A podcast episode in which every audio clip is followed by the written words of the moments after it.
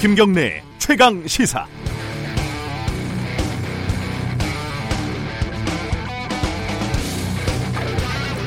주말 동안 장맛비가 많이 왔습니다. 대체로 오늘 낮부터는 완전히 그친답니다. 이제 본격 찜통 더위가 시작되겠죠. 더불어 본격 휴가 시즌입니다. 초중 고등학교들은 이미 한참 전에 방학을 시작했고요. 어린이집도 대체로 오늘부터 방학입니다. 법원도 하계 휴전기에 들어간다고 하네요. 그런데 문재인 대통령은 올해는 여름 휴가를 안 간답니다. 어제 청와대가 문 대통령의 휴가 취소 소식을 알렸습니다. 뭐 때가 어느 때인데 일본이 저러는데 휴가는 무슨 휴가냐 그런 분위기가 신경 쓰였을 것 같습니다. 휴가 취소 잘했다는 분들도 적지 않은 것 같습니다. 근데 전 좀 아쉽습니다. 얼마 전 정부는 반도체 소재 국산화를 위해 관련 업종 노동자 특별 연장 근로를 인정하고 연구 개발 인력에 대해선 재량 근로제를 적극 권장키로 했다고 발표했습니다. 원래 특별 연장 근로는요, 자연재해 혹은 사회재해나 이에 준하는 사고를 수습하기 위한 경우에만 인정됩니다. 아마도 이번 일본의 수출 규제를 사회적 재난이나 그에 준하는 사고로 여기나 봅니다. 근데 우리 법은 사회적 재난을 아주 명확하게 규정해 놓고 있어요. 화재나 붕괴, 폭발, 교통사고, 화생방 사고, 환경오염 사고 등으로 인해 발생하는 일정 규모 이상의 피해와 에너지, 통신, 교통, 금융, 의료, 수도 등 국가 기반 체계 마비, 감염병이나 가축 전염병의 확산 등으로 인한 피해. 근데 이번 일본 도발은 재난이 아니라 난제 아닌가 싶습니다. 난제는 어렵지만은 충분히 해결할 수 있는 과제일 뿐입니다. 재난이 아닙니다. 쉬면서 합시다. 그래야 더 잘할 수 있다는 거 우리 모두 잘 알지 않습니까? 윤태곤이 진행하는 7월 29일 김경래 최강시사 여름 특집 식스맨 시작합니다.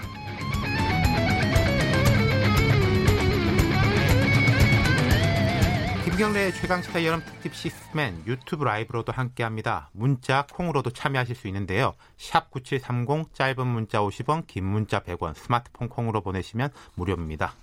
주요 뉴스 브리핑 시작합니다. 고발 뉴스 민동기 기자 나와 있습니다. 안녕하세요. 안녕하십니까. 예. 첫 번째 뉴스는 군이 동해 NLL을 넘은 북한 어선을 즉시 예인했다. 이 소식이네요. 네, 예. 지난 27일 밤에요. 북한 소형 목선이 동해 북방 한계선을 넘어왔는데요. 합동참모본부가 예인 조치했다고 밝혔습니다. 탑승한 선원 3명은 항로착오로 NLL을 넘었고 귀순 의사는 없다 이렇게 진술을 했는데 근데 군 당국은 이 목선이 좀 석연치 않은 점이 네. 있다고 네. 보고 정밀 조사를 진행 중입니다. 이 목선은 북한군의 부업선으로 지금 추정이 되고 있는데요. 이 부업선은 부대 식량 조달 등의 목적으로 운영이 되고 있거든요. 그리고 지금 자체 엔진을 사용을 해서 일정 속도로 월산한 점 등에 대해서도 군 당국은 좀 확인이 필요하다 이런 입장인데요.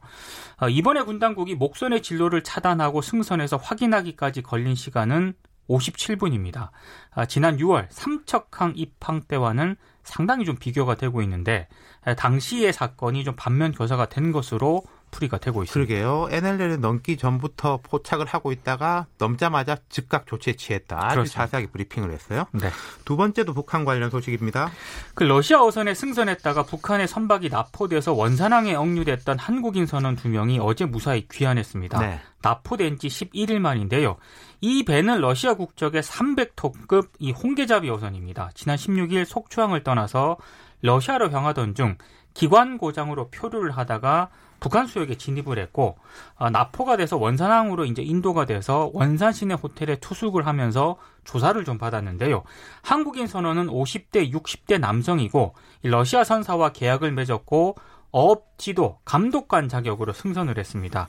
선원들 건강에는 이상이 없는 것으로 지금 파악이 아유, 되고 다행입니다. 있습니다. 네. 이게 이제 연결이 연락 자체가 안 된다. 그래 걱정이 많이 됐잖아요. 근데 이제 열 하루 만에 이제 왔네요. 네. 자, 그다음 소식 전해 주시죠. 일본 주재 총영사가 부하 직원을 성추행한 혐의로 경찰 조사를 받은 것으로 지금 받고 있는 것으로 확인이 됐습니다. 아이고. 50대 외무고시 출신이고요. 이 관련 신고가 국민권익위원회에 접수가 됐거든요. 외교부 당국자가 이런 얘기를 했습니다. 관련 제보가 권익위에 접수가 됐고 수사기관의 조사를 의뢰한 것으로 알고 있다 이렇게 얘기를 했는데요.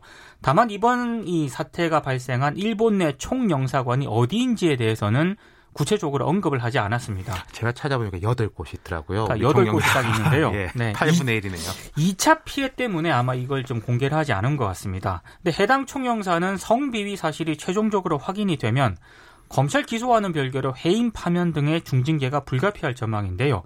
특히 이번 사건은 한일 관계가 최악의 상황으로 빠진 엄중한 시기에 발생을 해서 더 좀 충격을 주고 있습니다. 특히 지난 지난 12일 남관표 주일 대사가 총영사들을 불러 모아가지고요. 일본의 수출 규제와 관련한 대응 방안 등을 집중 논의를 했거든요. 이 자체가 굉장히 무색해지게 됐습니다. 외교부에서 자꾸 사고가 나네요. 그렇습니다. 예. 그 다음도 일본 소식이네요. 아사히 신문이 보도한 내용인데요. 지금 도쿄올림픽이 1년 앞으로 다가오지 않았습니까? 네. 근데 지금 후쿠시마 원자력 발전소 지하에 18,000톤에 달하는 고농도 핵물질 오염수가 제대로 통제되지 않고 있다. 이런 보도를 했습니다. 관련 내용을 오늘 세계일보가 또 소개를 했는데요. 아, 도쿄 전력 후쿠시마 제1원전 오염수 대책이 난하가, 난하하고 있다는 게 아사히 신문 보도 내용인데 아베 신조 총리가 2013년 9월 도쿄 올림픽 유치 연설에서 상황이 컨트롤되고 있다고 말을 했지만 올림픽 개막까지 1년을 남긴 현재에도 현장은 오염수를 제어하지 못하고 있다는 게 아사히 신문 보도 내용입니다. 이 지하의 고농도 오염수는 후쿠시마 원전이 품고 있는 오염수 문제의 핵심인데요. 그 당시 사고 당시 1기에서 3기에서 녹아내린 핵 연료를 냉각시키기 위해서 물을 쏟아부었거든요. 네, 예. 근데 이 물이 건물 균열 등을 통해서 지하로 유입이 됐고 이 지하 오염수 같은 경우에는 방사성 물질 농도가 현재 별도 탱크에 보관 중인 오염수의 약 1억 배 정도 된다고 합니다. 어휴. 이 주니치로 전 총리 같은 경우에는 상황이 컨트롤되고 있다는 아베 총리 주장에 대해서 이건 거짓말이다 이렇게 반박을 하고 있습니다. 최근 한일 관계와 별개로 올림픽 이전에는 이 부분에 대해서 일본이 좀 세계를 안심시켜 줘야 되는 거 아닌가 싶어요. 그렇습니다. 예. 예. 예, 그 다음은 이제 국내 소식입니다. 문재인 대통령이 오늘부터 다음 달 2일까지 예정됐던 닷새 간의 여름 휴가를 취소를 했습니다. 여름 휴가 가지 않은 건 이번이 처음인데요. 네. 뭐 여러 가지 지금 한반도 외교 안보 상황이 급박하게 돌아가는 일정, 뭐 이걸 좀 감안을 한 것으로 보이는데요. 아, 당초 예정됐던 휴가 기간 동안에도 집무실에서는 정상 근무할 예정이라고 합니다. 다만 대통령이 휴가를 안 가니까 청와대 직원들이 좀 영향을 받지 않을까 해서 그 직원들의 예정된 학예 휴가에는 영향이 없도록 하라 이렇게 당부를 했다고 하는데요. 매주 월요일에 그 수석 보좌관 회의가 열리잖아요. 근데 오늘은 이 수석 보좌관 회의를 열리지 않는다고 합니다. 대통령의 지시를 잘 따랐으면 좋겠습니다. 직원들이. 예, 그 다음이요. 이 노래방 업종이 갈수록 쇠퇴를 하고 있는데요. KB 금융경영연구소가 이 노래방 업종 분석 결과를 내놨거든요. 지난 지난 5월 말 기준으로 전국에 약 3만 3천 개의 노래방이 영업 중인 것으로 파악이 됐는데요. 지난해 새로 문을 연 노래방이 766개고요. 반면에 폐업, 휴업, 등록 취소로 문을 닫은 노래방이 1,413개입니다. 그러니까 정확하게 창업보다 두 배나 많았다는 네. 그런 얘기인데 아무래도 주 52시간 근무제 도입으로 직장인들의 회식 문화가 바뀐 데다가 워라벨 문화가 확산하면서 노래방 인기가 좀 시들해지고 있다는 게 KB 금융 경영 연구소의 분석인데요. 다만 노래방 폐업 자체가 꾸준한 반면에 신규 등록이 적기 때문에 시장 경쟁은 다소 완화될 가능성이 있다는 전망을 내놓고 있습니다. 예, 다음 소식 전해 주시죠. 고용노동부가 올해 상반기에 유- 육아휴직 급여를 탄 5만 3,494명을 분석을 했거든요. 남성 육아휴직자가 11,080명으로 전체의 20.7%를 차지했습니다. 남성 육아휴직자가 20%대에 올라선 것은 이번이 처음인데요. 이번 조사는 민간인 노동자들이 내는 고용보험에서 지출되는 육아휴직 급여 수급자를 대상으로 한 것이기 때문에 공무원이라든가 교사 등은 빠졌습니다. 음, 아마 예. 포함시키면 더더 수치가 늘어나겠죠. 늘어날 가능성이 있는 것으로 보입니다. 예, 감사합니다. 뉴스 브리핑 고발 뉴스 민동기 기자였습니다. 고맙습니다. 예, 감사합니다. 여러분은 지금 윤태곤이 진행하는 KBS 1라디오 김경래 최강시사 여름 특집 식스맨 듣고 계십니다.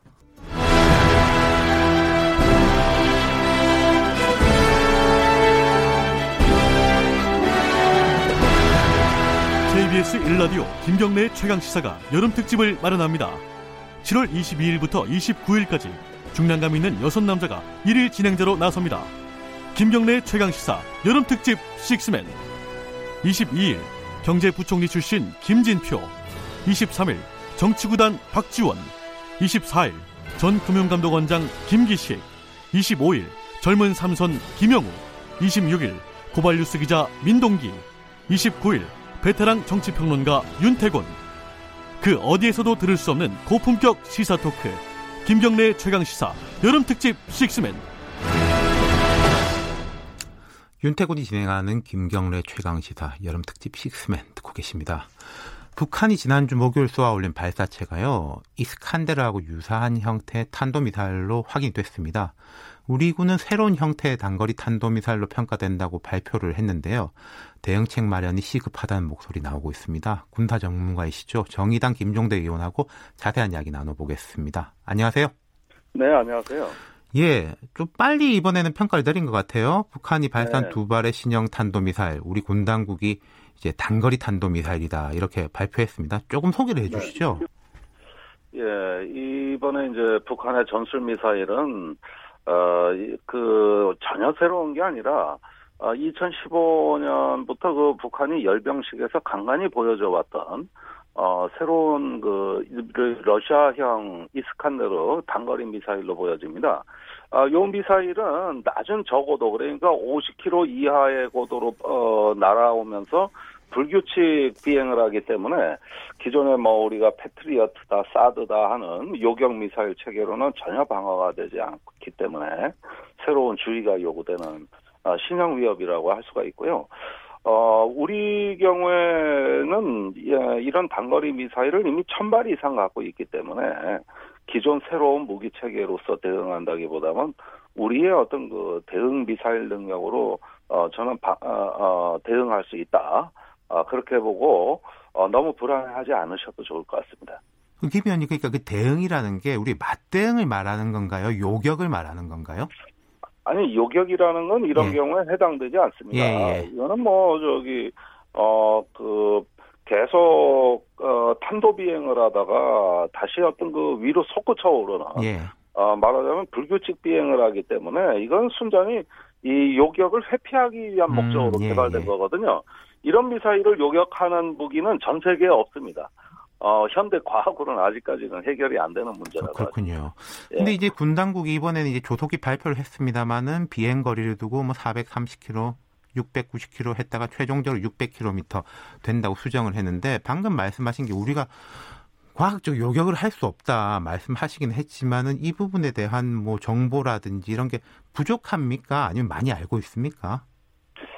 어, 우리의 그 장거리 감시 레이더라든가 또 이지스함에서 우리가 탐지하는 아, 미사일 감시 체계 등이 굉장히 뛰어나기 때문에 웬만한 건 다 탐지가 다 된다고 봐야 됩니다. 그런데 이번에 정보의 혼선이 왜 생겼을까 하는 부분은 역시 고도가 낮게 날았기 때문에 탐지 기존의 탐지 장비로 제한이 있었던 것 같아요. 사실 어느 정도 탄도 미사일이라는 거는 어, 고고도로 올라가서 규칙적인 비행, 그저 탄도라는 말이 탄이 가는 길을 말하는 거죠. 그렇죠. 예, 이런 포물선의 궤적과 아, 또 그 속도, 중량 이런 것들 계산할 수 있는 걸 의미하는 건데, 아니 사실 이번 이런 비행 단거리 미사일은 탄도 미사일이기도 하지만은 기존 탄도를 다 무시해버리는 거거든요. 네네. 네. 거기에다 고도가 낮고 이러면은 아무래도 탐지하는데 제한이 있다고 봐야죠. 그런 면에서 비행 거리에 처음에 착오가 있었고 이 부분은 이제 어, 동맹국의 정보로 어, 보완이 된 걸로 보여집니다. 그 동맹국 이야기 조금 이따 하기로 하고 이번 미사일을 보면은 방금 이제 이야기하신 미사일 자체 위력이 있는데 북한의 메시지가 또 이례적이었지 않습니까? 지난 5월에 이 미사일을 발사했을 때는 뭐 자체 훈련이다 이 정도로 이야기했는데 이번에는 김정은 국무위원장이 진두지휘를 한 것과 동시에 우리의 무기 도입, 한미 합동 군사 훈련을 직접 거론하고 문재인 대통령 이름은 거명 안 했지만은 좀 수위가 높은 발언들을 함께 내놓았잖아요. 이건 어떻게 네 네. 봐야 할까요? 어, 일단 북한에서는 지금 한반도 비핵화 협상이 진행되는 동안에 어, 장거리 미사일 발사하고 핵실험을 중단하지 않았어요. 네. 이렇게 북한 입장에서 생각하면 자기들은 엄청나게 자제를 한 거예요. 그런데 돌아가는 그 한반도의 세력 균형이 북한에 점점 불리한 쪽으로 전개되고 있다. 어, 예컨대 어, 우리 경우에는 F-35 전투기를 도입하는 등 어, 한반도의 전략 자산은 여전히 차곡차곡 쌓이고 있는데 이런 어떤 비핵화 협상에서 결국 북한한테 불리한 결과가 초래됐다는 것에 대한 강한 불만이 내포되어 있다고 봅니다. 그것이 에, 우리 F-35 도입하고 한미 동맹 연습 이 부분을 직접적으로 검증한 배경이라고 보여지는 것이거든요. 그리고 두 번째는 어, 역시 앞으로 북미 실무 협상을 앞두고 어, 이런 북한의 불만을 표출함으로써 미국에다가 새로운 메시지를 주기 위함이다. 어떤 한국과 미국을 좀 압박하는 카드로 한번 뭘 슬쩍슬쩍 보여주는 일종의 어떤 심리전의 양상이라고도 볼 수 있는 것이죠. 네, 김 의원님께서 지금 북한의 네. 의도에 대해서 잘 분석해 주셨는데 그럼 이제 우리는 어떻게 해야 되느냐가 문제잖아요. 우리가 대응하는 게 이제 기술적인가 군사적인 대응이 있고 북한의 그런 메시지에 대해서 그럼 우리가 뭐 한미 훈련을 어떻게 해야 되느냐. 우리 정부 입장 그런 것 같습니다. 지난 5월 발사의 경우에는 이게 한국도 그렇고 미국도 그렇고 북한의 이제 통상적인 훈련 이거는 이제 한미 군사 아, 아, 남북 군사 합의를 어긋나지 않은 것이다. 이렇게 해서 우리가 일정 용인하는 게 있었는데 그럼 북한이 한국과 미국의 통상적인 합동 훈련에 대해서도 이런 문제 제기를 했을 때 우리가 이걸 뭐 좀 축소해야 하나요? 아니 그러니까 이번에 북한이 미사일 발사한 게 통상적인 것이냐 아니냐. 네. 또 우리가 하는 한미 연습이 통상적인 것이냐 아니냐. 서로 같은 어떤 대상을 두고 상대방에 대해 계속 불신만 표명하고 있는 거거든요. 이런 문제의 해결은 남북 어, 군사 기본 합의 서로 되돌아가는 수밖에 없습니다. 지금 이걸 아무리 상대방의 어떤 군사 행위에 대해서 비판을 하고 나를 합리화하게 된다면 내로남불이 돼 버리는 건데 이렇게 되면은 어떤 그 남북 간의 불신이 또 전체 판을 깰 수도 있습니다. 그래서 이 문제를 관리하는 틀은 빨리 남북 간의 군사 공동위원회를 만들고 기본 합의서를 준수하는 거거든요. 그, 그 남북 군사 합의서에는 지상, 해상, 공중에서 모든 적대 행위를 중지한다. 이렇게 돼 있어요. 이런 다소 추상적인 표현을 어떻게 구체적인 행동 원칙으로 구체화하느냐 이런 부분들이 협의가 돼야 되는데 이 여기서 남북한이 다 어려움을 느끼고 있죠. 아무리 상대방을 자극하지 않으려고 하더라도 기존에 해오던 군사적 관성이라는 게 있는 거거든요. 이런 것까지 다 포기해야 되느냐 이런 점에서는 어 저는 그렇게 생각합니다. 이 어느 정도 합의할 수 있는 군사적인 훈련의 내용과 수준을 결정해 버리자. 이렇게 자꾸 북한에 대화 제안을 하고 특사도 보내고 이런 노력을 해야 향후에 그 어, 북미 회담도 우리가 좀 뒷받침할 수 있다고 보여지고 일단은 너무 과잉 대응하고 군사적인 대응을 이야기하는 건 좋지 않아요. 그렇게 되면은 뭐 어, 기존의 어떤 평화 과정은 다 부정하는 건데, 그거 좀 신중하게 대응할 필요가 네, 있다고. 네, 그럼 이러면 어떻습니까? 이제 북한과 김정은 위원장이 한국과 미국에 보내는 어떤 신호다 이렇게 말씀을 하셨잖아요. 네. 근데 이 신호에 대해 가지고 우리는 아주 정제된 모습으로 지금 대응하고 있습니다만은 물론 보수 진영에서는 비판을 하지만은 트럼프 대통령 같은 경우에는 북한은 많은 이들이 하는 소형 미사일 실험을 했을 뿐이다. 어떻게 보면은 좀 무시하는 듯한 거잖아요. 북한은 뭔가 말을 걸고 싶은데 이거 별거 아니다라고 이게 치부하는 게 이거 긍정적으로 봐야 됩니까? 부정적으로 봐야 됩니까? 어, 사실 그 어, 지금까지 유엔 안보리 결의안이 모든 탄도 미사일을 금지한다고 해놓고 소형 단거리 미사일에 대해서 묵인을 해봤거든요. 네. 이런 미사일 위협으로 인해서 유엔 안보리 회의가 단 한 번도 열린 적이 없습니다. 그런데 지금 비핵화 협상이 진행되는데 단거리 미사일 발사 갖고 유엔 안보를 소집하기는 굉장히 일관성도 부족하고 명분도 부족하다. 어, 그렇다고 해서 무시하자니 또 유엔 안보리 결의안이 있다. 이래서 트럼프 대통령이 어떤 중간적인 입장을 내놓은 거예요. 어, 우리 경우에도 그런 원칙에 따라가면 됩니다. 지금 북한의 미사일을 묵인하자는 얘기가 아니라 네네. 이걸 유엔 안보리로 가져가 봤자 지금 논의될 가능성이 별로 없으니 우리의 어떤 군사적인 대비책을 잘 강구하면서 어 이것이 한반도의 어떤 판을 깨지 않도록 또 군사 합의서를 더 준수해서 이 문제를 극복할 수 있도록 어떤 자꾸 그 어, 평화의 원칙과 방향을 내와야지 뭐 이것 때문에 안보가 다 망했다 실패했다 이렇게 주장하는 건 어불성설이라는 거죠. 그건 지금 자유한국당이 하고 있는 주장인데 에이, 그건 좀 지금 상황에선 전혀 음, 네. 합리적이지 네. 않다고. 근데 제가 조금 추가로 한 번 더 여쭤보자면은 말하자면 네. 북한은 나 화났어. 좀 상황을 바꾸고 싶어. 이러는데 한미 양국은 상황 변화가 없다. 이렇게 대응하고 있는 게 과연 북한에 대해 가지고는 어떤 메시지가 될까라는 거죠. 예, 이런 무기의 메시지가 돼버렸다고 하지만은 사실 그 북한의 그 단거리 미사일에 대해서 전략적 위협이라고 판단하고 대응에 나서게 되면 어 이제까지 이제 어, 북한이 의도했던 심리전에 그대로 말려들게 됩니다. 네, 네. 우리가 아, 북한이 비록 메시지를 발신했다 하더라도 그것이 전략적인 도발의 수준으로 비화되지 않도록 차분하게 대응한다면 북한은 효과가 없는 거예요. 네, 네.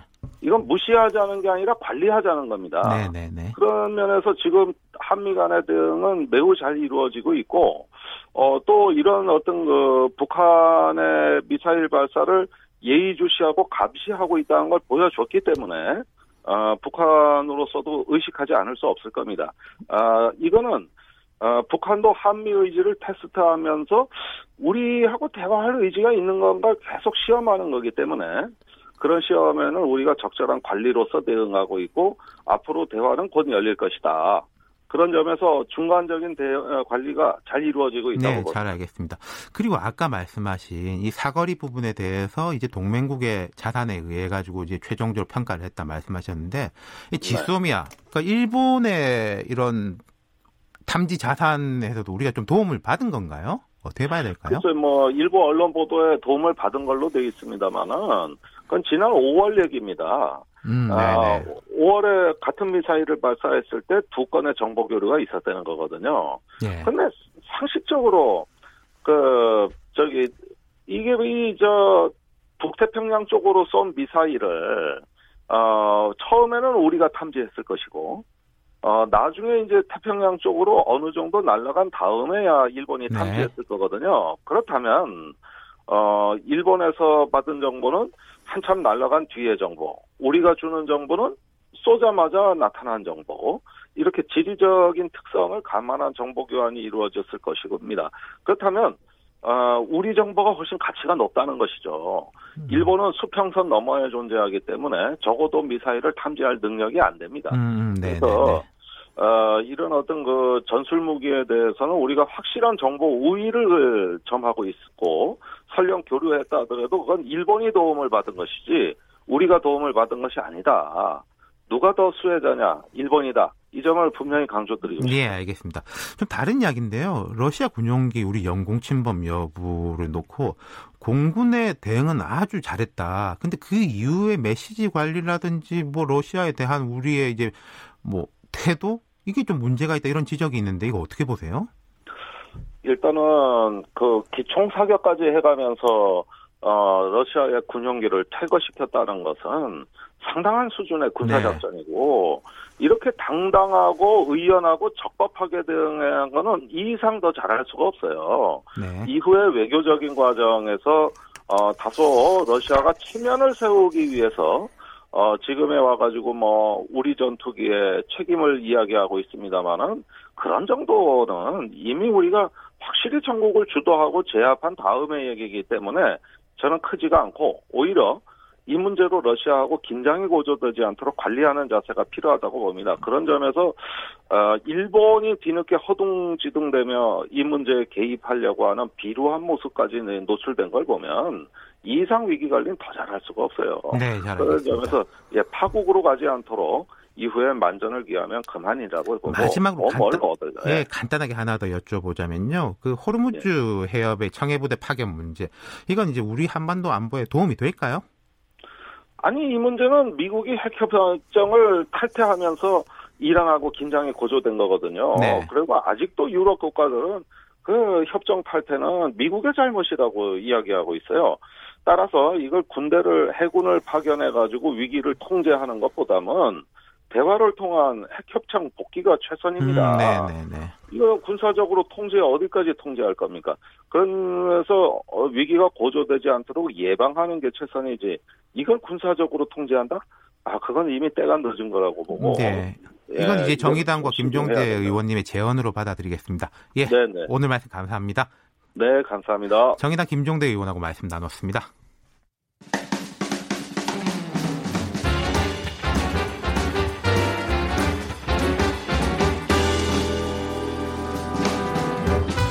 여러분의 아침을 책임집니다. 김경래의 최강 시사.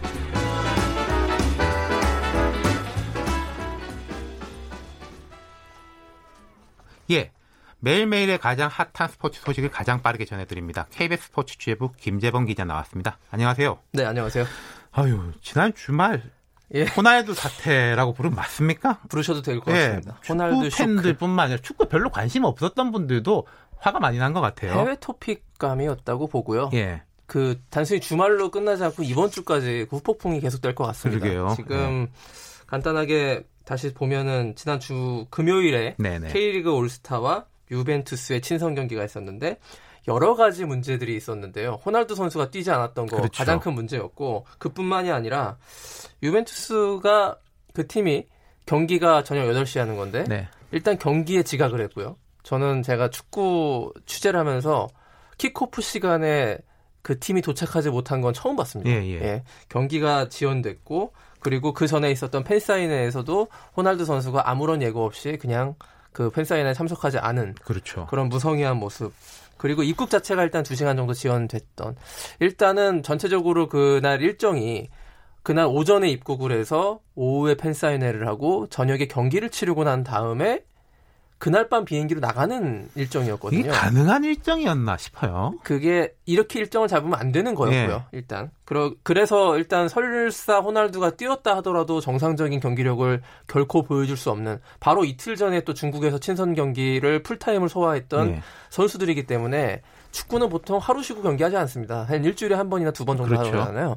그렇기 때문에 모든 것이 좀 일정이 좀 무리였고 그러나 무엇보다도 호날두 선수가 경기장에 와서 전혀 뛰지 않았고 몸이 안 좋았다 하더라도 어 거기 그 경기장에 6만 명이 넘는 관중들이 사실 호날두 선수를 하나를 보기 위해서 왔다고 해도 과언이 아닌데 제대로 된 관중들에 대한 인사조차 하지 않고 그리고 또 뭐- 불에 기름을 부은 게 네. 감독의 그 인터뷰였죠. 그렇습니다. 그뭐 이탈리아로 와라? 뭐 이런 그- 내용이었나요? 경기 뒤 기자회견에서 예. 호날두에 대한 질문이 계속 들어가니까 호날두 선수를 보고 싶다면은 한국 팬들이 비행기를 타고 이타, 이탈리아로 와라. 비행기 표값은 내가 내줄 용의가 있다. 이렇게 좀 비꼬는 비아냥대는 말을 했는데 당시에 그 당시에 통역이 이 사실을 누락시켰죠. 예, 통역을 하지 않아서 더 문제가 되는 거죠. 예, 그러니까 예. 이게 그 통역 측의 이야기로는 현장이 좀 격앙돼 있고 네. 되게 이제 화- 사태를 이제 악화시킬까봐 현장에서 판단 내렸다. 이런 네. 이런 경우에는 전해주고 팬들이라든지 언론이 판단을 내리게 하는 게 맞습니다. 맞지 않나요? 통역에서 임의적으로 가감하는 건 있을 수 없는 일이고요. 네. 그것을 통역사가 알아서 판단할 수도 없는 일이고 사실 이 경기 티켓 값이 초고가 뭐 40만 원짜리도 있고 안표까지 더하면은 뭐 60만 원, 70만 원 이렇게 돈을 주고 오신 분들도 많은데 굉장히 분통 터지는 한국 축구사에 지울 수 없는 상처를 남긴 경기였습니다. 이게 80년대 같은 경우에는 외국에서 유명한 선수 온다. 그러면 네. 이렇게 다 떠받들어주고 그랬는데 이제는 좀 우리가 그런 시대가 아니지 않나 이제 싶은데 오랜만에 이런. 거 보는 것 같아요. 네, 예. 지난번 사실 10년 전에도요. 리오넬 메시가 있던 바르셀로나가 와서 이와 약간 유사한 사태가 있었어요. 네. 그 메시 선수가 몸이 안 좋아서 그 다음날 출전하지 않겠다라고 이제 감독이 공언하는 바람에 난리가 났었거든요. 네. 그래서 결국에는 이제 메시 선수가 한 20분 정도 뛰었습니다. 골도 넣었고요.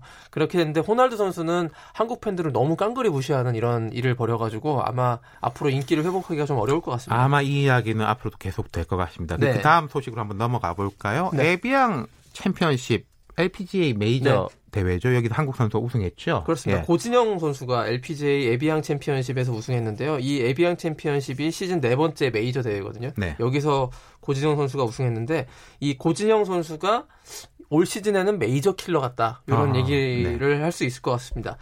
시즌 3승째인데요. LPGA 투어에서 그 중에서 2승이 메이저 대회예요. 어, 대단하네요. 그러니까 큰 대회에 강한 고진영 선수의 모습을 아나 인스퍼레이션에 이어서 어, 에비앙 챔피언십까지 그리고 에비앙 챔피언십이 전통적으로 우리나라 선수들 2010년에 신지애 선수가 우승한 이후로 네. 굉장히 많이 우승했던 거의 한 격년에 한 번꼴로 우승하는 그런 대회인데 아, 다시 한번 우리나라의 고진영 선수가 우승을 차지하게 됐고요.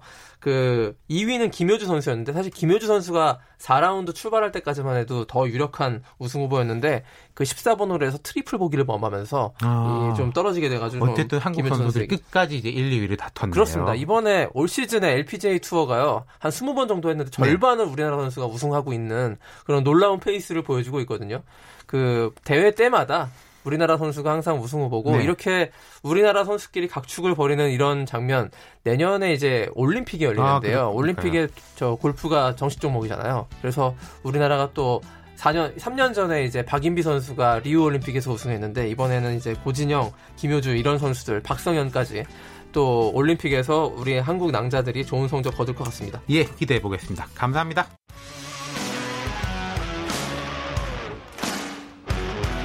탐사보도 전문 기자 김경래 최강 시사.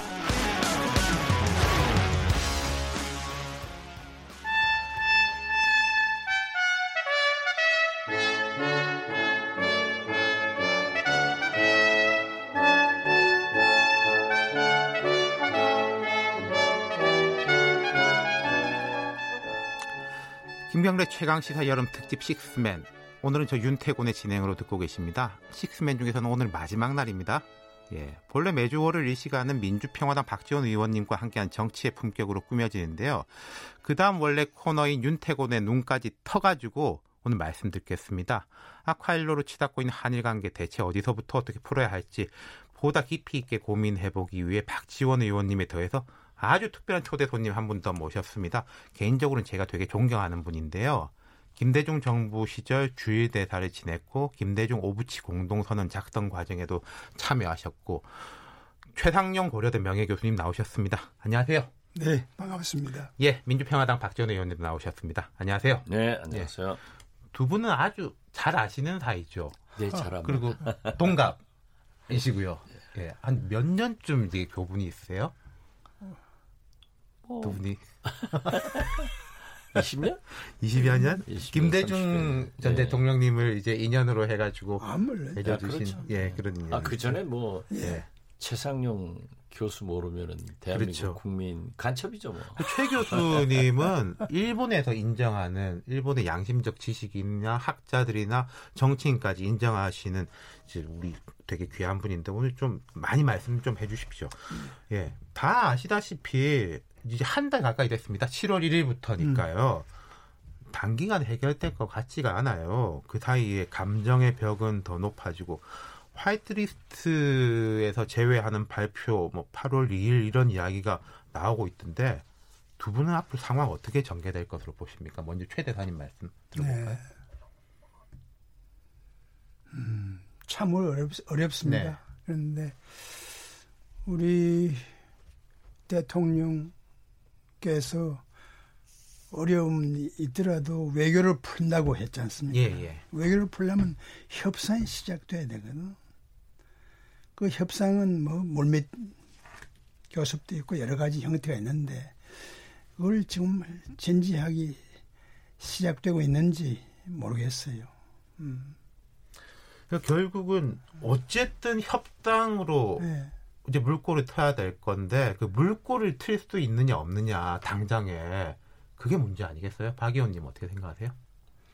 지금 뭐 전문가인 최상용 교수님께서 말씀하셨지만 특히 일본 외교는 북한하고도 비슷한 것 같아요. 네. 어, 항상 물밑 대화, 이선 라인이 존재하는 게 좋고 또 특히 원로 그룹들의 자문을 받아서 움직이는 그런 정치 문화가 있어서 저는 일찍부터 과거 정권 참여 여부를 떠나서 우리 식구끼리 하지 말고 음. 어, 모두가 터서 창밖에 모든 해서 지일파 관계자들을 개별적으로라도 정부가 파견을 해서 일본과 대화를 해야 된다. 하는데 아직 이렇다 할 움직임이 없는 것 같아요. 결국 어, 우리가 싸우는 것은 초등학생, 중학생이 제일 잘합니다. 네, 네. 그렇지만 이건 외교적 문제예요. 음. 또 외교는 국익이에요. 또 거기에 누가 더 강한 나라인가 이런 현실을 잘 보아야 되는데 그런 대화가 아직까지 없는가 있는가는 잘 모르지만은 아무튼 염려가 됩니다.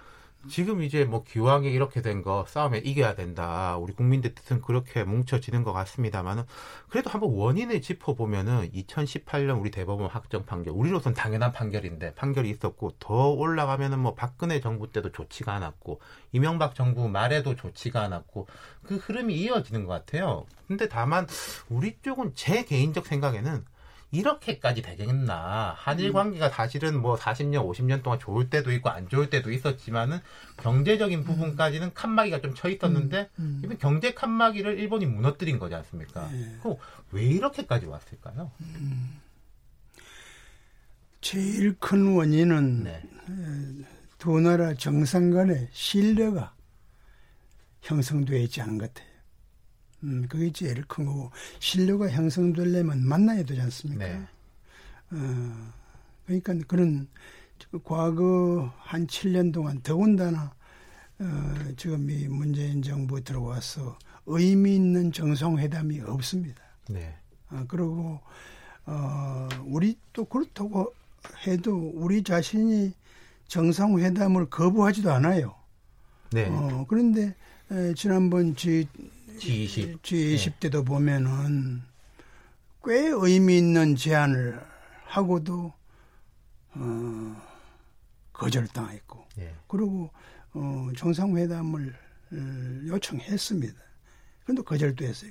지금 생각해 보면은 음, 적시타라고 그럴까 음, 음. 이것이 가장 중요한 것 같아요. 뭐냐면 지금 우리 정부에 인재들이 없는 게 아니에요. 적재적소가 다 있어요. 있는데 오히려 이제 요새는 특히 외교 같은 거는 적재적소의 인물과 역할도 중요하지만 적시에 에, 대응하는 그 적시라고 하는 에, 문제의식이 너무 어, 비- 없었지 않느냐. 그래서 실제로 처음에는 일본 쪽에서 외교 협상을 요구했잖아요. 예, 예. 그래서 우리 그러면 예스든 노든 그걸 진지하게 답하는 것이 외교의 기본 아닙니까? 네. 우리가 뭔가 도덕적인 우선권에 있으니까 우리가 할 일 다 했고 우린 따다다다고 하는 그런 자신감 대부, 대뿐, 때문인지 뭔지 모르지만은 적시에 대응하고 이러한 노력이 조금 부족했지 않냐 하는 것을 저는 느낍니다. 적시라는 단어를 음. 써주셨고 네. 또 이제 인물 써주셨는데 우리가 지금 이제 뭐 외교가에도 그렇고 정치권에도 그렇고 이른바 뭐 지일파의 맥이 끊어졌다 이런 말들도 있지 않습니까? 두 분이 동갑이라고 아까 제가 전해드렸는데 42년생으로 제가 알고 예. 있습니다. 그러면 두 분께서는 일제 강점기 때 태어나셔가지고 대한민국 사람으로서 쭉 성장하신 거잖아요. 그래서 이제 어떻게 보면 일본 입장에서는 문화적으로 조금 이게 가깝게 느낄 수 있는 인물들인데 지금 이미 우리는 시대가 많이 변하면 세대가 많이 변하면서 그런 거가 끊어졌는데 그건 또 어쩔 수 없는 현실 아닌가요? 지금 이제 우리가 쓸 수 있는 말하자면 인적 자원이 어떤 음. 분들이 있는 것 같으세요? 우리 우- 우리 예, 안에 정부가 네, 우선 자원이. 농담 한번 네. 던지고 얘기하겠습니다만 지금 우리 박 의원님 저는 1942년생인데 에, 한일 관계 한정해서 봐도 42년생이 엄청난 일을 많이 하고 네, 있어요. 네. 고이즈미 총리도 아, 예, 예. 그렇고 오사와 이치로 총- 음, 저, 의원도 그렇고 아, 중국은 후진타오 네. 심지어 어, 세상을 떠난 김정일 위원장도 우리 지금 42년생입니다. 동아시아의 거물들이네요. 말하자면은 예. 더군다나 아, 뭐 정치학 박사는 많아요. 네. 저도 안 하지만 이 정치 박사는 많지 않은 것 같아요. 우리 우리 박 의원은 정치 박사입니다. 그래서 그리고 더군다나 아, 저는 뭐 한일 전문가로 스스, 스스로 자처해 본 적은 별로 없는데 저도 에, 정계, 학계, 재계 에, 어려운 일을 하다 보니까 많은 사람을 만나고 친구도 많지만은 우리 박 의원님이 의외로 일본 관계에 대해서는 말을 스스로 말을 안 하시는데 에, 한일 관계에 도움이 되는 인사들을 많이 알고 계세요. 그래요. 그래서 어, 그런 걸 좀 발휘해 주기를 바라고 그런 관점에서 아마 우리 정부 안에 과연 이 문제를 해결할 수 있는 인간이 있는가, 인재가 있는가 하는 걸 이미 벌써 꿰뚫고 있으라고 봅니다만은 저는 역대 정부에 비해서 아주 역량이 있는 인재가 있습니다. 네, 네. 우선 자 이게 지금 두 가지 문제 아닙니까? 통상 알력 문제, 경제 문제, 그 다음에는 강제징용 문제 네. 아닙니까? 우선 청와대 아예 뭐 정직하게 이름을 밝히죠. 정의용, 네. 김현종 네. 그 안보실의 두 책임 있는 실장과 차장. 어, 예. 분이 통상의 최고 전문가입니다. 네. 아, 통상의 최고 전문가고 외교 경력이 있는 네. 사람 아니에요. 그 잠재력과 그 능력을 활용해야죠. 그 다음에 또 조금 늦은 감이 있지만은 현재 제1 외교 차관은 강제징용 문제의 디테일을 꿰뚫고 있는 분이에요. 조태용 차관. 그럼요. 예. 그러면 그 두 팀을 그래도 어, 좀 더 종합적이고 어, 크게 보면서 판단할 수 있는 역량을 가진 이낙연 네. 총리가 계세요. 어떻게 보면 골든 트라이앵글이야. 이 세 분이 정말 머리를 맞대고 지금 우리가 해야 할 최우선 순위 결정이 뭔가 해서 그 답이 나오면 그 답은 대통령이 받을 만할 뿐만 아니라 또 받아야 하고 이런 과정이 과연 있는지 좀 있어야 하지 않나 지금이라도 예. 그래서 적시에 놓치지 말고 또 하나 뭐냐면은 G20도 어, 의미 없이 놓쳤지만은 10월 22일이 일본의 레이와 시대의 소위 일왕 즉위식입니다. 예, 예.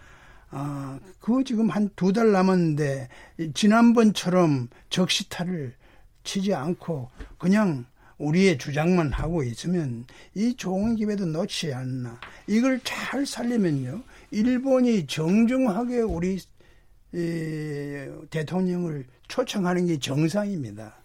그 쉬운 일은 아니지만 얼마든지 시간으로 보나 아, 그 구실로 보나 가능한 일인데 이 문제를 좀 아까 내가 말하는 그런 역량이 있는 네, 당국자 그세 곳에서 좀 더 진지하게 생각해서 답을 내면 어떨까 싶어요. 청와대 외교부 총리실에 이제. 삼각축이 이제 좀 더 전면에 서야 된다 네. 말씀을 해주셨고 그런 것 같습니다. 이제 앞으로 날짜를 보면은 8.15 광복절이 있고 방금 말씀하신 이제 10월 21일, 22일 이제 일왕 즉위식이 있는데 광복절까지는 또 우리 좀 정치적 부담이 조금 있지 않습니까? 그러면 그때까지 물 밑으로 뭐가 진행이 되고 10월 22일 날 꼭지를 딸 수 있게 그렇게 갈 수 있을까요?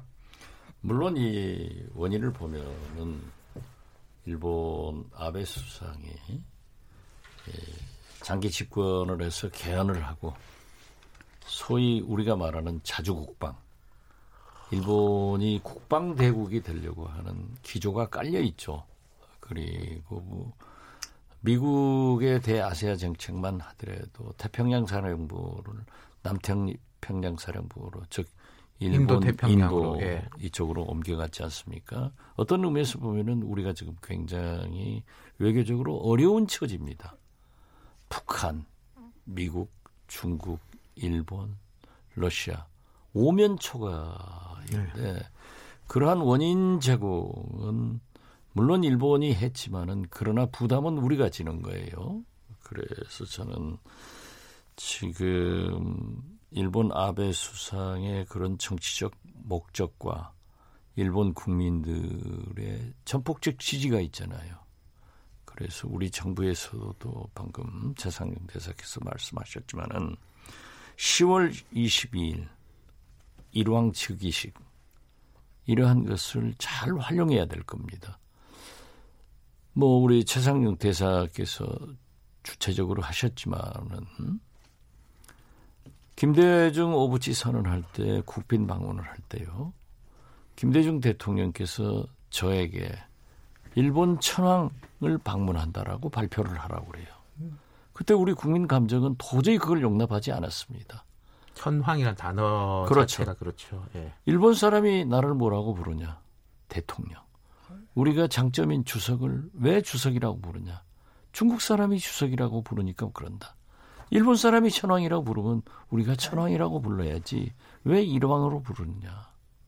그래서 그걸 저, 대통령부터 일본 천황을 방문하고 등 이런 용어를 쓰니까 일본 국민이 감동을 한 거예요. 실제로. 그리고 일본 대중문화를 과감하게 개방하기 때문에 또 한 번 감동을 한 거예요. 네. 그래서 저는 지금 현재 우리가 서로 원인은 뭐 여러 가지가 있어요. 예를 들면요. 김영삼 대통령께서 일본 버르장머리를 붙여놓겠다. 네. 이 말로 IMF가 오는 동기가 됩니다. 소위 일본이 우리나라 어음 가지고 있는 거 다 돌려버린 거예요. 쉽게 말해서. 그러니까 IMF가 왔어요. 또 이번에도 사실 예, 아베 수상이 이렇게 뭐 화이트 리스트니 뭐 브라스니 뭐 이런 게 나오잖아요. 이 경제 보복이 이제 두 번째 이루어지는 건데 어떻게 됐든 이러한 것은 저는 국회에서는 대항에서 싸우더라도 네.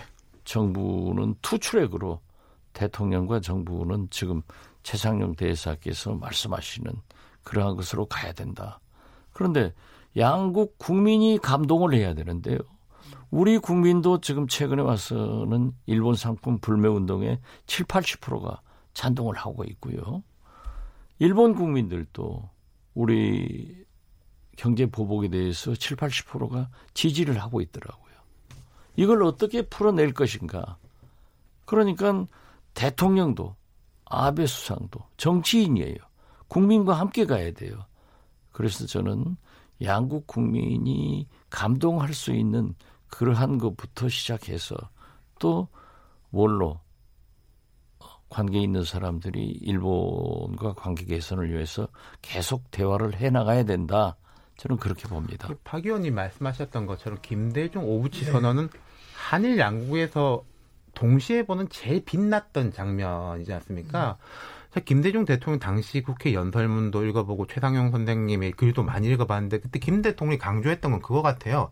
한일 양국은 아시아에서 민주주의와 안보란 두 가지 가치를 공유하는 말하자면 최고 선진국 아니냐라는 부분에 대해서 이제 일본 사람들도 긍정하고 우리도 이제 마음을 열었던 것 같은데 지금은 뭐 민주주의는 이제 당연한 것이고 안보에 대한 공유는 음. 그때보다는 뭔가 좀 흐트러지는 지점이 있지 않습니까? 새로 우리가 뭘 찾을 수 있을까요? 공유 기반을?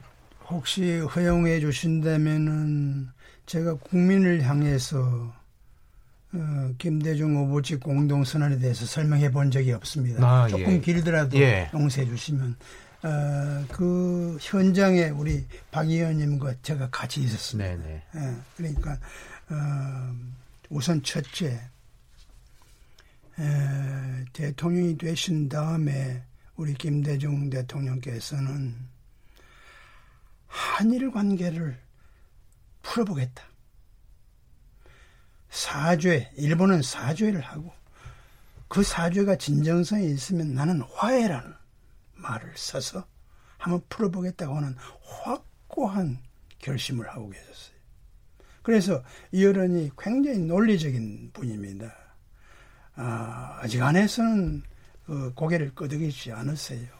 그래서 어려운 문제를 우연하게 저에게 한두 가지 물었고 저는 어, 조심스럽지만은 책임을 결과 책임을 같이 진다는 관점에서 제가 몇 마디 말씀도 드리고 그걸 또 받아주셨어요. 네. 우선 첫째 이것은 상호 인정과 상호 존중이 있었어요. 지금 두 정상 간에는 그게 없습니다. 상호 인정이라는 것은 국가 이익의 상호 인정이거든. 지금 현재 일본이 가장 우선시하는 게 뭐냐 하는 것도 인정하고 우리가 가장 중시하는 것도 일본이 인정한 게 상호 인정입니다. 상호 인정이 없으면 화해로 가기 힘들어요. 그것이 됐어요. 되고 나중에는 상호 존중을 저는 어, 오부지 총리로부터 어, 김대중 대통령을 존경한다는 얘기를 두 차례 들었고 지금 어, 전직 총리로서 우리 한국에서는 그렇게 호의적으로 받아들이고 있지 않은 어, 고이즈미 총리께서도 한 몇 차례 파란만장한 경험을 거친 정치 선배요 존경한다는 얘기를 들어요. 저는 현장에 대사로 있었으면 얼마나 기분이 좋은지 모릅니다. 그 쉽게 말하는 게 아니에요. 그냥 외교적인 은사가 아니거든요. 그래서 상호 인정을 바탕으로 상호 인정의 예는 아까 우리 박 의원께서 말씀하셨어요. 네. 일본이 전후에 세운 업적에 대해서 솔직히 인정했어요. 그리고 IMF 극복하는 과정에서 장기론을 해준 그걸 액수까지 얘기하면서 네. 고마움을 전했어요. 어, 그리고 그 다음에 제일 큰 것이 역사 문제입니다. 우리나라 국민은 어쩐지 무라야마 다마하면 다 좋게 생각해요. 그런데 무라야마 다마 우리 실장께서 읽어보셨는지 모르지만 한 페이지도 안 됩니다. 거기는 한국이 없어요. 네. 그냥 그, 그 다모의 좋은 점은 일본이라는 나라가 그 전쟁에 대한 반성을 너무 늦게 했어요. 그 아마 사회당 출신 아니면 그것도 안 했을지 네. 몰라요.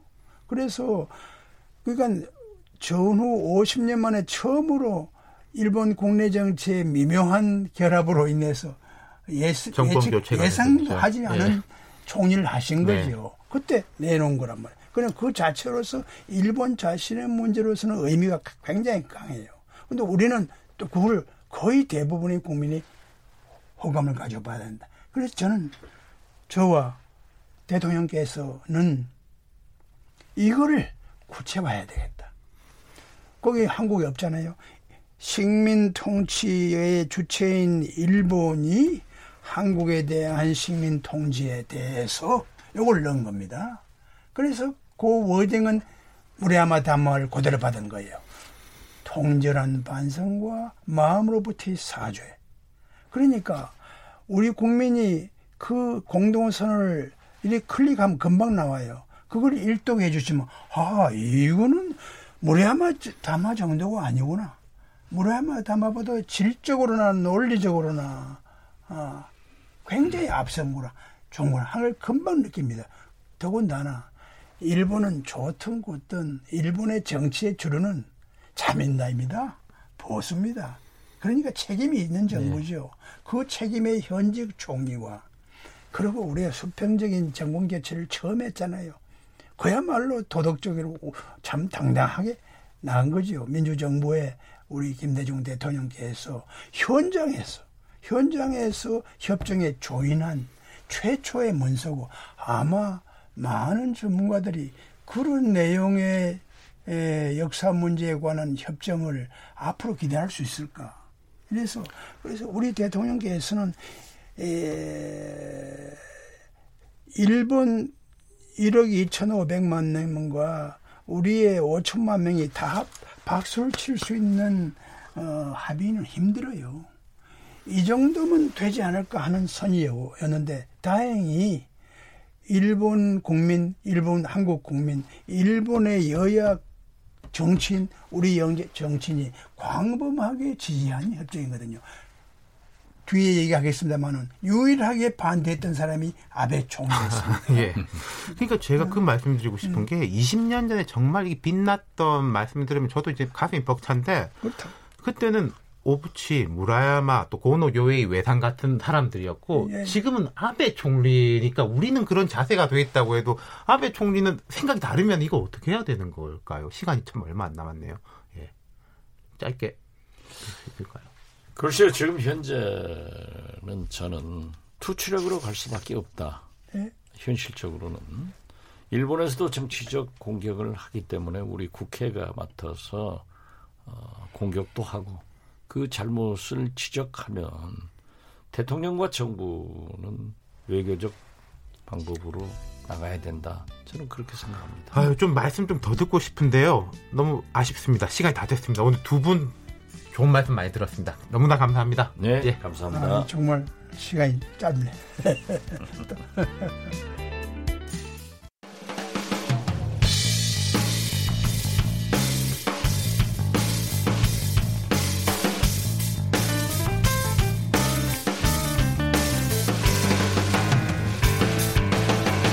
김경래의 최강 시사.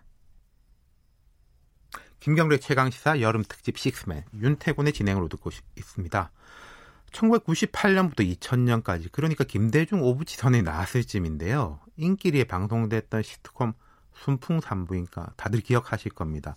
당시 저녁 9시면은 뉴스 시간이죠. 근데 평균 시청률이 25%를 넘어가고 뭐 여러 유행어를 낳는 등 많은 사랑을 받았었습니다. 그 중에서도 화제 중심이었던 캐릭터 미다리 철없고 욕심 많았던 하지만 미워할 수 없었던 우리 딸 동생 같은 미다리는 20년이 지난 지금 어떤 모습일까요? 미다리 김성은 씨 전화 연결도 있습니다. 안녕하세요. 네, 안녕하세요. 예, 정말 오랜만입니다. 예, 반가워하신 청취자분들 많으실 텐데요. 일단 네네. 근황 좀 알려주세요. 아, 네. 지금 저는 최근에 이제 어 작년 말부터 대학로에서 연극을 시작을 했고요. 네. 예, 뭐 이제 개인적으로 개인 인터넷 개인 방송이나 뭐 이제 영상물들 같은 거를 이제 올리고 있습니다. 주로 어떤 이제 내용으로 개인 방송하세요?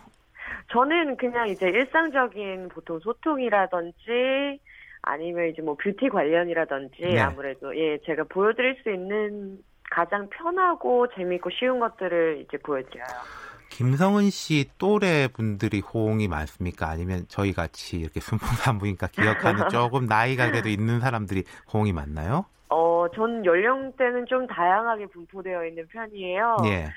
어, 최근에는 이제 SNS 통해서 예전 순풍산부인과 영상들이 업로드 되면서 저를 그 시대 그 당시에는 태어나지 않았던 분들까지 예, 지금은 많이 또 찾아와 주시는 추세고요.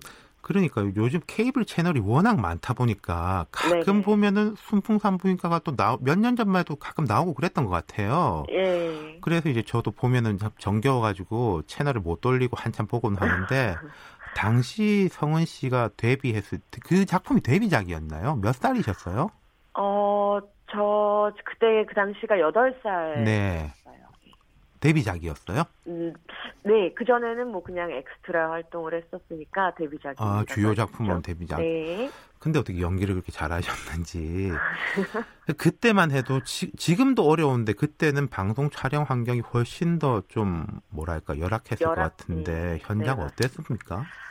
와, 현장은 뭐 매우 매우 열악했어요. 특히 이제 보호받을 수 없었던 거는 촬영 시간대와 이제 어느 정도 오랫동안 촬영을 하는지. 네네. 네, 그게 이제 가장 힘들었고요. 심야 촬영, 새벽 촬영 많았겠네요. 예, 예, 그렇죠. 그럼 이제 뭐 학교하고 이제 병행 같은 것도 어려웠을 거고요. 병행은 사실상 저한테는 문제가 없었는데 예. 다른 친구들은 잘 모르겠어요. 전 저는 이제 월화수목금 학교는 다 다니고 예. 주말을 다 반납하고 아, 예, 촬영을 예, 예. 했었어요. 아, 나름의 그 당시 치고는 좀 배려가 있었네요. 아, 예. 예. 그래서 제가 좀 몇 년 전에 이제 김성은 씨가 다시 이제 좀 대중들 앞에 등장하실 때 그런 기사들을 꽤 봤었어요. 그 당시에 너무나 많은 관심과 사랑을 받았는데 그게 또 예. 결국 큰 부담으로 계속 자리 잡고 있었다. 그래서 좀 한국을 떠난 시기도 있었다. 음. 예. 유학을 갔던 거는 사실 뭐 그런 것과는 전혀 관련이 없는데 네, 네. 네, 많은 좀 오보가 있었죠. 예. 그런데 이제 성인이 되고 나서는 확실히 제가 그동안 공백 기간이 너무 길다 보니까 어 성인 배우로 이제 자연스럽게 이어지는데 무리가 좀 있었어요. 그게 성인이 돼서도 이제 미다리로 본인을 이렇게 규정하고 그때 모습을 이어지길 바랬던 뭐 시선이랄까 그런 요구들이 있었나요? 그런 것까지는 잘 모르겠지만 아무래도 대중 시청자 여러분들의 시선에서는 예. 제가 그, 그 캐릭터, 미다리의 캐릭터라는 성, 그 성격을 가지고 있을 거라는 기대감이 가장 높으셨겠죠. 네, 예. 저는 정말 정반대의 성격을 가지고 있어서 그 간극이 조금 컸어요. 그러니까 우리나라에서도 그렇고 세계적으로도 그렇고 아역에 성공한 배우들이 결국 또 이제 성인으로서 어떻게 연착륙하느냐, 이미지 변신을 하느냐 이게 뭐 뭐 큰 어려움이었던 것 같아요. 성은 네. 씨도 지금 그 과정에 있는 것 같고요. 네네. 그럼 이제 아역 출신 후배들 거의 이제 한 20년 후배들일 텐데 좀 네. 어떤 생각 드십니까? 요즘에는 그래도 많이 좋아졌다고 들었고 이제 이제 보호법도 개정이 되었다고 예, 들었어요. 그래서 너무 기쁘고 앞으로도 좀 더 나아졌으면 하는 바람입니다. 이런 부분은 어떨까요? 그래도 이제 성은 씨도 그렇고 후배들 지금 이야기한 후배들 같은 경우에는 방송이라든지 영화 어떻게 보면 좀 그래도 사회적 감시와 통제가 있는 현장의 이제 아역 배우들인데 최근에 이제 아동 유튜버가 화제지 않습니까? 네네. 예. 보람 튜브 이야기 들어보셨어요? 네네네. 예. 사실 이 보람 튜브 이야기가 크게 올라온 건 뭐 돈을 얼마나 번대더라, 뭐 강남에 빌딩을 탔대더라 이런 이야기부터 출발이 돼서 사실은 저도 그 기사를 보고 찾아보기 시작했는데 네. 좀뭐 이제 여섯 살인 보람 양한테 좀 과도한 연기를 시킨다. 연출해서 네. 아이답지 않은 이런 것들을 이제 좀 뭐 강요한다. 이런 네네. 부분. 그 미달이라는 그 캐릭터가 화제됐을 때도 그 당시 기사들을 보면은 뭐 애가 애답지 않다. 물론 그것 음. 때문에 인기도 있었습니다만은 그런 양면적인 이제 시선들이 있었잖아요. 네. 그때도 이제 그런 거 인식을 좀 하셨나요? 저는 하지 못했죠. 나중에 그건 알았. 네. 아셨겠죠. 그 당시는 제가 봐도 너무 어렵다고 생각이 들고요.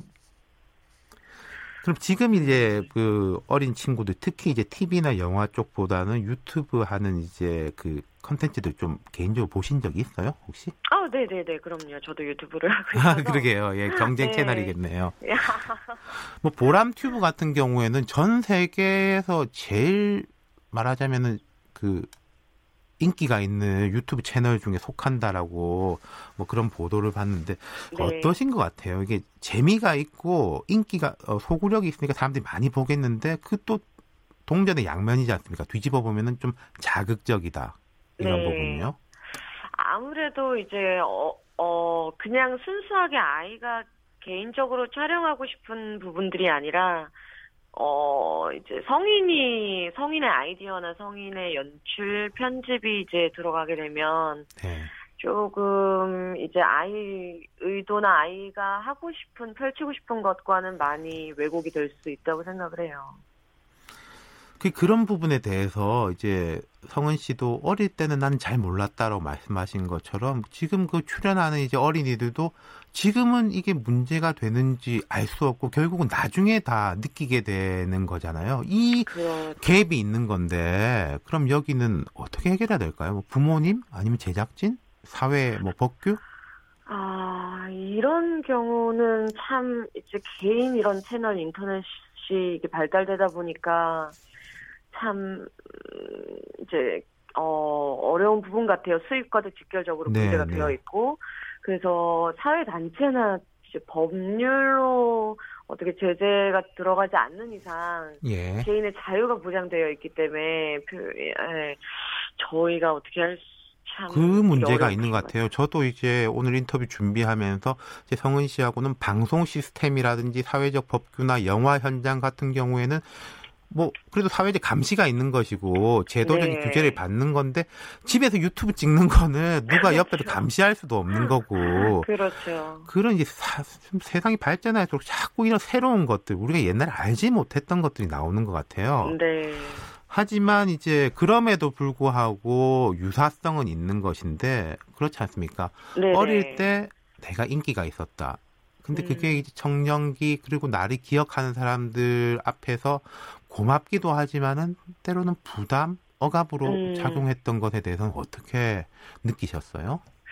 그거는 조금 어려웠던 것 같아요. 저 같은 경우는 뭐 부모님을 원망하거나 그런 적은 없지만 이제 저 개인적으로 뭐 정체성이나 네. 이제 사춘기 때 그러한 부딪힘이 내적으로 있었죠. 예, 예.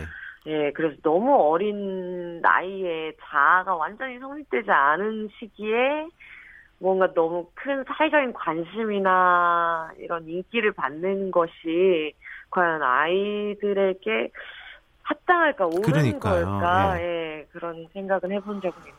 그러니까 유튜브 채널만의 문제가 아니라 그런 제가 보도도 봤었어요.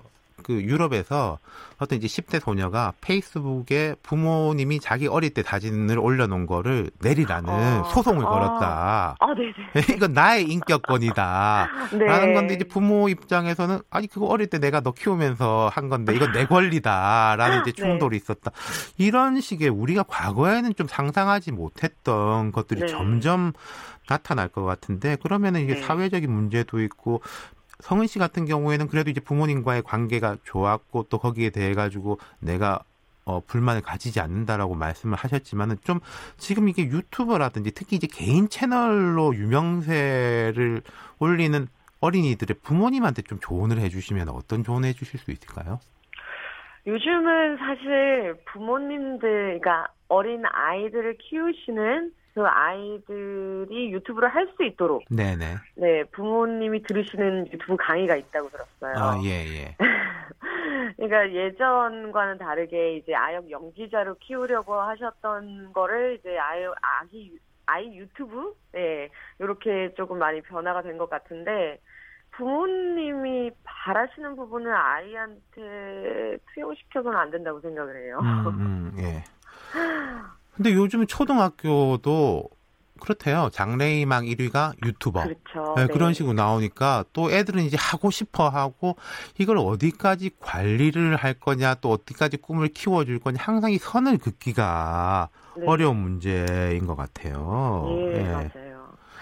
참 이제 아직 이쪽에 대해서는 저희 우리나라에서도 뭐 딱히 뭐 이제 규제되어 있는 뭐 법률도 없을 뿐더러 예, 예. 네, 실제로 뭐 연기 쪽으로 관련해서도 보법이 생긴 지가 얼마 안 됐기 때문에 네, 네, 네. 이쪽은 좀 오랜 시간이 많이 걸릴 것 같고 시행착오라든지 이제 이런 친구들이 지금 현재 예, 유명한 유튜브 kids 채널을 예, 담당하고 있는 이 친구들이 앞으로 10년 뒤면 사춘기거든요. 그렇죠. 예. 이때 맞이할 그런 이제 개인적인 그런 것들은 어, 어떻게 변화가 될지 모르겠어요. 그러니까요. 우리가 보면은 뭐 아이돌 스타들이 10년, 20년이 지나니까 지금 이런 모습이다라는 이제 방송들이 요즘 많지 않습니까? 근데 네. 여섯 살 일곱 살 스타들이 10년 뒤에는 어떻게 돼 있을까? 이건 우리가 정말로 뭐 짐작도 안 가는 상황이니까 예. 성은 씨 같은 분이 그래도 좀 많은 조언도 해주시고 여러 네네. 기회에 나는 이런 점이 있었다. 이런 건 네. 좋았고 이런 건 아쉬우니까 좀 이런 걸 따랐으면 좋겠다. 이런 채널을 하나 만드시면은 어린이 유튜버도 유튜버지만은 부모님들이 볼 때 되게 도움이 될 것 같아요. 어, 좋은 좋은 감사합니다. 예, 예. 좀 그런 쪽으로 컨텐츠를 만들어 보시면 어떨까 제가 한번 어, 제안을 너무, 너무 괜찮을 예, 것 같아요. 해 보고 싶어요. 예. 예, 저도 그런 경험이 있으니까 그렇죠. 전 절대 아니다, 안 된다, 이거는 좋지 않다, 옳지 않다 라고 생각을 하는 편은 아니거든요. 네, 네, 네. 하지만 이제 어느 정도 이제 아이들을 보호해줘야 된다는 그렇죠. 부분을 생각하기 때문에 네, 법 제도도 있지만은 어쨌든 아이의 최고 최대 보호자는 부모님일 수밖에 없으니까 네. 앞으로 이제 성은 씨가 그런 부분에 대해서 좀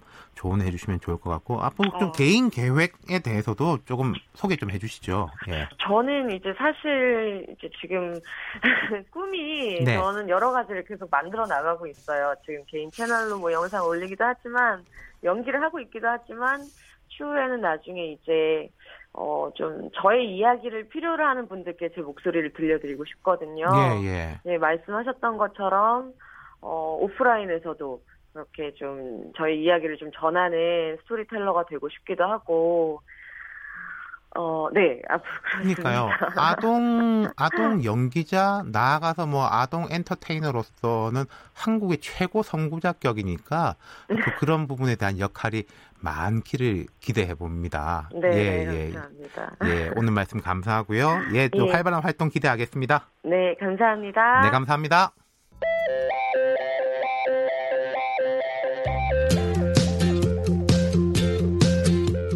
오늘 하루 이슈의 중심 김경래의 최강 시사 여러분은 지금 윤태곤 진행하는 KBS 1라디오 김경래 최강 시사 여름 특집 식스맨 마지막 회 듣고 계십니다. 붕어빵엔 붕어가 없어요. 양갱에도 양이 없는데 새우깡에는 새우가 들어 있습니다. 그 새우깡의 주 원료 중의 하나인 군산 꽃새우 가격이 폭락하면서 어민들이 울상을 짓고 있습니다. 근데 그 원인으로 지목된 것이 바로 지금 소개한 국민과자 새우깡 만드는 농심이라고 하는데요. 도대체 어떤 사정이 있는 건지 어민 한 분 연결해서 자세하게 이야기 들어보겠습니다. 군산 연안조망협회 정재훈 협회장님 전화 연결돼 있습니다. 안녕하세요. 네, 안녕하십니까. 정재훈입니다. 예. 예. 회장님 군산에서 조업하신 지 얼마나 되셨습니까? 아, 지금 내가 업한 지는 한 40년 됐습니다. 아. 한 80년부터 그 새우 주로 하십니까? 예, 주로 그 새우를만 잡습니다. 예. 예. 그러니까 이제 군산은 꽃새우라고 하죠. 예. 주로 어디에다 이제 판매되고 뭐 어디다 쓰고 있습니까? 아, 근데 이제 그것이 이렇게 에, 군산에서 꽃새우라는 것은 원래 학명이 그 이제 산모양 깔깔이 새우인데 네. 원래는 근데 이제 이것이 아마 그 쓰이는 데는 그 농심 새우깡이라든가 네. 이런 뭐 맥주 안주 그렇죠. 이런 다시용 다시용으로 많이 쓰는 것 같아요. 가자 성분, 남은 예, 성분 예. 같은 거 그런 데 들어가고요. 예. 예. 저는 그렇게 알고 있습니다. 저희도 예. 가정에서 이제 국물 내는 데도 쓰고 요즘은 예, 이제 예. 맥주 가게 가도 이제 바로 튀겨서 팔기도 하는데 가격이 얼마에서 얼마 정도로 낮아진 거예요? 음, 예전에는 예. 그것이 6만 원, 7만 원, 7만 원 한 상자에 예. 키로수가 생물이 한 14kg에서 10한 8kg 정도. 예. 어, 그래서 6만 원, 7만 원선 가던 것이 어, 올해는 지금 2만 원대로 좀 떨어지고 있습니다. 어, 6, 7만 에서 2만 원대면 이제 높이 잡아도 3만 원으로 하고 절반 이상으로 떨어진 네. 거네요. 예, 예. 지금 이렇게 가격 폭락하면서 현지 상황은 어떻습니까? 회장님은 어떠세요? 지금 가정 저 가격 폭락으로 인해서 우리 군산 그 새우 잡는 어선 한 지금 한 50척이 지금 발을 묶어놓고 있습니다. 그 경비 타산도 안 되고 여러 가지 인건비 때문에 에, 이렇게 가격이 안 맞아서 아니 생활이 안 맞아서 지금 다 지금 정박해놓고 있습니다. 50척이 어. 정박해놓고 있으면 원래는 한 몇 척 정도가 조업합니까? 어 지금 현재 군산시 예. 에, 우리 조망협회에서 관리하는 배들이 지금 한 50척 됩니다. 예. 아, 그럼 거의 이렇게 일을 못 하고 있다. 이 예, 예, 말씀이시네요. 예, 예, 예, 예. 자, 그러면은 제가 뭐 보도도 찾아봤습니다만은 농심이 군산 꽃새우를 못 사겠다 이러고 있는 게 예. 맞습니까?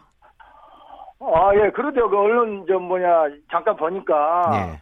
뭐, 플라스틱이 세바다 있고, 뭐, 환경 오염 그런 말이 나와서 중단했다고 하는데, 저, 이, 어반은 저, 어민 입장으로서는 이것이 참 터무니없는 말이고, 그 청정 세바다를 갖다가 그 터무니없이 이런 식으로 오염바다로 만들어서는 안 되죠. 예. 근데 농심이 얼마나 샀습니까? 평소에는? 아, 우리 그, 이가 잡는 그, 우리 전 어민들이 예. 잡는 그 수협 입판에 하는 그 입판 그 새우량을 한 60, 60% 70%를 농심에서 가져갔습니다. 네. 그래서 그 수, 수요와 공급이 어느 정도 맞았는데 예. 지금은 이제 잡는 것이 많고 팔로지가 안 되니까 이제 가격이 하락될 수밖에 없죠. 예. 60%에서 70%면은 톤 수로는 한 얼마나 될까요? 어, 그, 그저 계산 잘 하지- 안 해면 제가 모르겠고요. 예, 보도로는 한 300톤에서 500톤 정도 보도가 어, 나오네요. 상자당 한, 예. 한 15kg. 네, 정도 되니까 그렇게 하면 되겠네요. 예. 예. 어, 많게는 500톤. 어, 그러니까 말씀하신 대로 농심에서는 이게 폐기물이 많이 섞여 나온다. 서해 예, 바다 예. 쪽에. 근데 뭐 저희가 생각할 때 워낙 이제 연안에 오염도 많고 뭐 그러니까 그럴 수도 있겠다 싶기는 하거든요. 현실은 어떻습니까? 아, 우리가 잡는 새우는 예. 군산에서 한 25마일 밖으로 아, 나가서 예, 예, 예. 이 이것이 그 사실은 그 새우가 그저 가는 모래에서 살아요. 예. 가는 모래 예. 깨끗한 모래에서 살고 그 저 수심이 20m 이상 에서 이렇게 점점 깊은 바다로 빠져 나가 네, 나가는데 그걸 우리가 새우 새우 가- 길을 따라서 우리가 잡은 이제 잡기 때문에 그런 거 그- 그런 식으로 이렇게 그 오염됐다고 생각 안 합니다 저는. 음, 예. 그러면은 그리고 예, 예, 말씀하시죠. 그리고 서해 그 바다가 자기 그저그 해류가 그 자동으로 흘러다니면서 그렇게 뭐 조수지 같이 고여 있는 물이 아니잖아요. 예, 예. 그러니까 그렇게 뭐 오염 그 수심 깊은 데가 오염 되겠습니까? 예, 회장님 말씀 들어보면 25마일 한 40km 떨어진 데 나가서 하니까 바로 이제 아. 우리 연안의 오염하고 상관없다 이런 말씀이시네요. 예, 예. 그럼 농심은 이제 그래서 이제 외국산 새우, 미국산이 맞습니까? 미국산을 어, 그 보도를 보니까 그렇게 예. 나왔대요. 예. 그러면 왜 농심에서는 가격 문제 때문에 이런다고 보세요? 어, 저는 그래요. 인건비하고 예. 여러 가지 생각을 해서 그, 그 수, 수입산하고 그 국내산 가격대가 차이가 있으니까 예, 예. 아마 그런 이유로 그러지 않나 지금 생각합니다. 예. 가격 차이가 어느 정도 납니까? 지금 이 생, 생새우 한 상자를 말리면은 예. 아까 그 저 농심에서 말하는 그 뭐 십, 뭐 뭐야 그저 어, 저뭐 1kg에 17,000원 나간다는데 예, 말려서요. 예. 아, 말린 게 우리- 17,000원. 예, 예, 예. 예, 예. 그런데 우리들은 예, 말리면은 어 이제 사실은 그 어민들이 그 생계 유지를 위해서는 한 3만 원대 정도 가야 됩니다. 예, 예, 예. 그러니까 지금 현재는 그렇게, 그렇게 안 가잖아요. 예, 예. 그러니까 이제 어민들이 그 가격이 좀 안 맞죠. 예. 어. 반값이다. 쉽게 예, 말하면은 예. 네 아. 말씀이네요. 제가 찾아보니까 새우깡이 1년에 매출이 한 700억 정도 된다 그러더라고요. 그게 반값이라고 예. 해도 큰 비중은 아닐 텐데. 그럼 자, 이건 어떻습니까? 지금 이제 회장님하고 우리 어민들은 우리 새우는 문제 없다라는 것이고 예, 예. 농심에서는 이 아니다. 좀 폐기물이 있다. 이런 입장인데 뭐 제3자 말하자면은 해양수산부라든지 아니면 뭐 수협이라든지 이런 데서 중간에서 판정을 내려줄 수는 없나요? 어, 이제 우리는 그 사실은 그, 저, 깊은 바다에서 건져서 수작업으로 선별해서, 어, 바닷물로 세척해가지고, 이제 선두기를 위해서 얼음에, 얼음을, 얼음을 해서 이렇게 입판하면은, 수입에서 이제 그걸 상품을 보고 살 거 아닙니까? 예. 그러면 이제 우리는 그 최고의 그 가격을 받으려고 사실은 그렇죠. 어민들 노력하고 있어요. 예, 예. 그래서 그런 부스물에 들어가면은 가격대가 못 받기 때문에 우리들이 더 선별 열심히 합니다. 예. 어, 그래서 이제, 어, 그런데 이제 지금 우리는 그랬죠. 지금 여태껏 농심에서 사왔으니까 이렇게, 아. 뭐, 수협에 입하만 하면은 팔로기가 잘 된다, 뭐 생각했는데, 예. 이제 지금 와서 생각하니까는 그 수협들에서도 그 홍보를 잘 해야 되겠더라고요. 아, 그러면 이게 농심하고 어민이 직거래를 하는 게 아니라 중간에 수협이 있는 거네요? 수협에서 이제 경매를 하죠, 예. 아, 그럼 수협은 지금 입장이 뭡니까? 뭐라고 합니까? 이제 수협에서도 그런 입장이 나와서 이제 지금 뭐 재고품이 많고, 예. 아까 그 수요, 수요가 그, 저, 뭐야, 그, 팔로지가 이렇게 농심에서 손을 뗐으니까, 예, 예. 이제 재고가, 재고가 많으니까 이제 이렇게 가격대가 형성이 안 된다고 이렇게 이야기하죠. 예. 아, 수협은 폐기물에 대해 가지고는 가타부타 말이 없고요. 폐기물이 없으니까 수협은 또 사가는 거 아니겠어요? 어, 그러죠, 그러죠, 예. 네. 그럼 이 방송을 제가 회장님하고 진행하다 보니까 수협 네. 관계자 분을 데려다가 말씀을 좀 들어봐야 될 것 같네요. 수협이 만약에 지금 어민들이 잡아오는 새우에 문제가 있다고 하면은 이건 못 받는다라고 하셨어야 될 건데 지금까지 계속 받아왔던 거잖아요. 그러죠. 수협에서 선별, 선별 다시 해서 이렇게 뭐 A급, B급 책정하고 그럴 거 아닙니까? 그렇죠. 예. 예, 그런데 뭐 그것이, 그러죠, 예. 어, 예. 어. 자, 어쨌든 이 문제는 빨리 해결이 돼야 될 것 같고, 어쨌든 수협을 모시고 이야기를 들어보는 게 맞겠네요. 노- 예. 뭐 농심만 바라보고 있을 수는 없을 것이고, 자, 이제 어민들은 어떻게 지금 당장 해결이 됐으면 좋겠다고 생각하세요?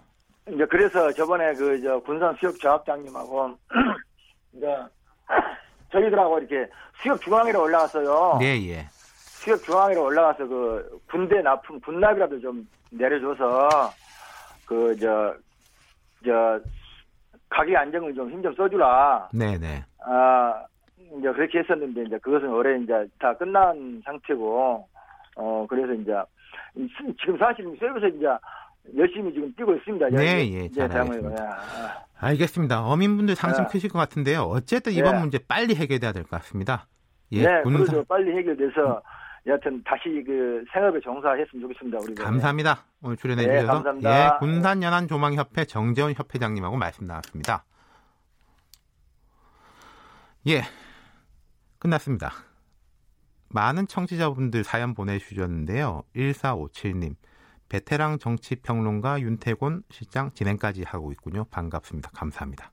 유튜버로 김종서님, 식스맨 파이팅. 매일 잘 듣고 있습니다. 예, 근데 오늘이 마지막입니다. 테일러 김님, 내일 김경래 기자 복귀해도 두 분 역할 바꿔서 해도 어색하지 않을 것 같네요. 아, 이제 오늘 하루도 벅찼습니다. 응원해주신 여러분 모두 감사하고요. 내일 뵙겠습니다. 저는 마지막 끝곡 전해드리면서 물러가겠습니다. 신나는 노래, 천바완바의 탭 서핑 들으시겠습니다.